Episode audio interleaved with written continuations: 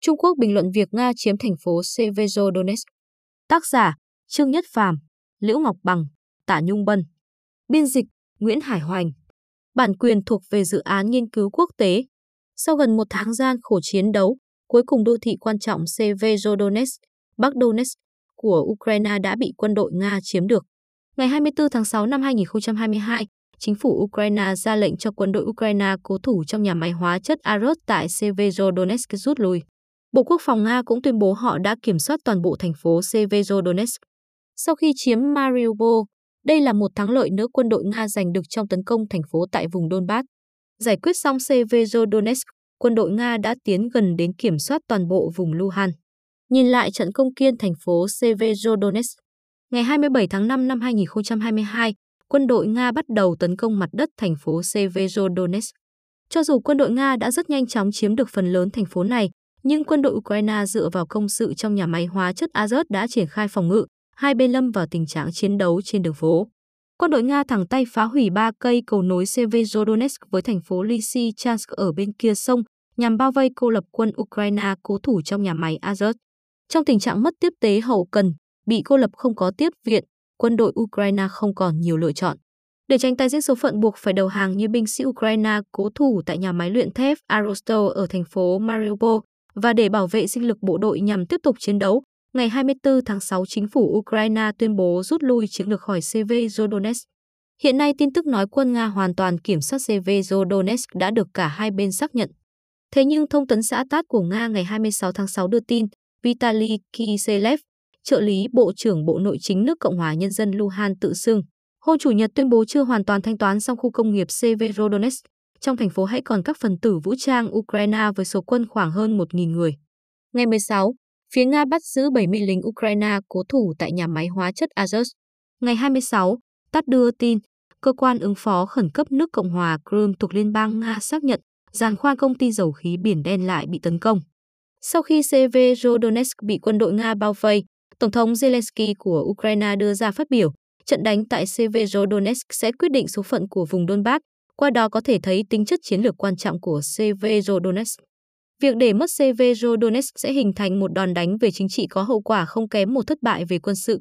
Đối với phía Nga, hiện nay trong tình hình đã kiểm soát được hơn chín mươi phần trăm vùng Luhansk, chiếm được Sievierodonetsk thì quân đội Nga sẽ có thể tập trung binh lực tấn công thành phố quan trọng Lysychansk, và như vậy Nga đã tiến gần tới mục tiêu chiếm toàn bộ vùng Luhansk. Thông tấn xã Liên bang Nga ngày hai mươi sáu tháng sáu đưa tin, chuyên gia quân sự Nga Vladimir Jezerev nói, sau khi đánh thắng quân Ukraine ở Donbass, quân đội Nga sẽ có thể tấn công Kharkiv và Zaporozhye.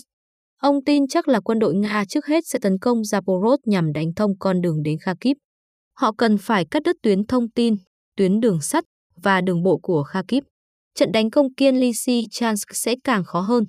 Về việc quân đội Ukraine rút khỏi Sievierodonetsk, ông Kirill Budanov, Cục trưởng Cục Tình báo Bộ Quốc phòng Ukraine, nói đây là biện pháp tái tổ chức chiến thuật của quân đội Ukraine. Ông nhấn mạnh, quân đội Nga đang sử dụng sách lược họ đã dùng ở Mariupol xóa thành phố này ra khỏi trái đất. Quân Ukraine không thể kiên trì phòng thủ trên đống hoang tàn hoặc trên chỗ bằng phẳng trống trải.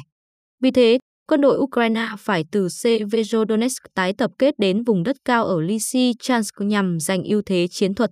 Điều đó cho thấy, quân đội Ukraine chuẩn bị dựa vào thành phố này để tập trung binh lực ưu thế triển khai trận tử chiến với quân đội Nga.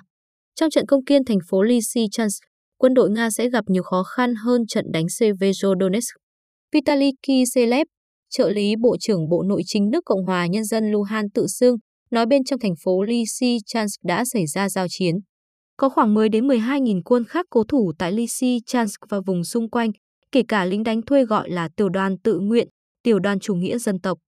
Về xu thế chiến sự tại Lysychansk, có chuyên gia phân tích nói, trước hết quân Nga phải hoàn tất việc bố trí phòng ngự tại Sievierodonetsk và quét sạch tàn quân Ukraine bên trong thành phố này. Do Sievierodonetsk rất gần Lysychansk, nên Sievierodonetsk có thể bị quân đội Nga biến thành nơi bố trí pháo tầm xa bắn vào Lysychansk.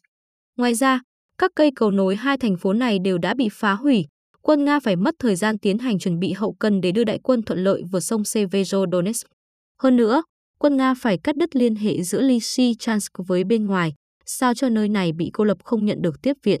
Trước đó, quân Nga đã liên tục tấn công Bakhmut thuộc Donetsk, Đó là do tuyến tiếp tế hậu cần của quân Ukraine cố thủ tại Lysychansk đi từ Bakhmut đến đường cao tốc Lysychansk. Trước khi hoàn toàn cắt đứt tuyến giao thông này, quân đội Nga có lẽ sẽ chưa có hành động quy mô lớn nào. Người phát ngôn Bộ Quốc phòng Nga Igor Konashenkov tuyên bố, máy bay, tên lửa và pháo binh Nga đã bắn phá phía tây Lysychansk và bốn kho đạn của Ukraine và đã phong tỏa thành phố này từ phía nam. Các chuyên gia quân sự cho rằng, sau khi quân đội Nga triển khai giai đoạn hai của hành động quân sự tại Donbass, họ đã tiếp thu bài học tiến quân mạo hiểm. Đánh nhanh thắng nhanh trước đấy, triệt để vận dụng ưu thế hỏa lực để tiến hành pháo kích lâu dài vào trận địa của Ukraine, sau đó mới tấn công. Theo dự đoán, quân đội Ukraine tại Lysychansk đã có sự chuẩn bị sẵn sàng về chiến thuật để đối phó.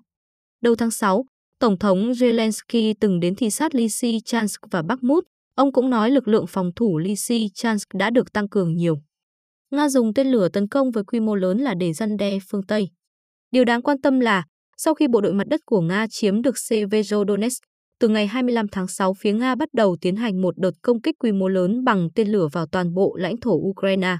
Ngày hai mươi sáu, thông tấn xã Nga đưa tin, người phát ngôn Bộ Quốc phòng Nga Konashenkov hôm đó nói, không quân Nga dùng vũ khí có độ chính xác cao và tên lửa Kaliber tấn công quy mô lớn vào trung tâm huấn luyện số một trăm sáu mươi chín của lục quân Ukraine ở gần làng Desna thuộc tỉnh Chernihiv.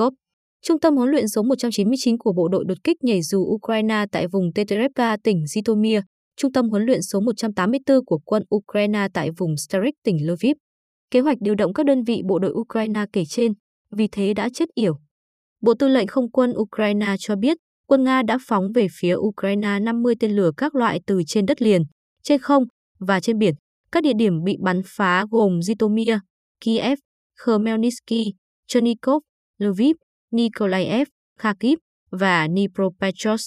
Trong đó, phía Nga đã huy động sáu máy bay ném bom T U hai mươi hai M hai tia lửa nghịch, cất cánh từ Belarus, phóng mười hai tên lửa hành trình K H hai mươi hai vào các mục tiêu mặt đất ở Kiev, Sumay và Chernihiv. Đây là lần đầu tiên quân đội Nga bắn loại tên lửa này từ lãnh thổ Belarus. Bộ Tư lệnh Không quân Ukraine cho biết, phía Nga dùng tên lửa hành trình Kaliber bắn từ biển vào mục tiêu ở phía tây Ukraine, dùng tên lửa hành trình K H hai mươi hai và tên lửa đạn đạo chiến thuật Iskander và Polkadot U bắn từ đất liền đánh phá mục tiêu ở phía bắc Ukraine, dùng tên lửa hành trình Onyx và tên lửa chống hạm Zhidov bắn phá các mục tiêu ở miền nam Ukraine. Căn cứ quân sự Zaporozhye thuộc tỉnh Lviv lại bị Nga tấn công. Maxim Korysky, tỉnh trưởng tỉnh Lviv, nói phía Nga phóng sáu tên lửa từ Biển Đen, trong đó bốn bắn trúng căn cứ trên. Hai tên lửa còn lại bị bắn hạ trước khi tới mục tiêu. Trong căn cứ Zaporozhye có trung tâm giữ gìn hòa bình và an ninh quốc tế, cũng là nơi quan trọng cất giữ các vật tư do phương Tây viện trợ Ukraine. Có phân tích cho rằng, lúc này việc quân đội Nga tiến hành bắn tên lửa từ xa vào hầu như toàn bộ lãnh thổ Ukraine, trên mức độ lớn là để ra oai với Mỹ và phương Tây. Hiện nay, lãnh đạo Mỹ và châu Âu đang tề tựu họp một loạt hội nghị với chủ đề nhằm vào cuộc xung đột Nga-Ukraine.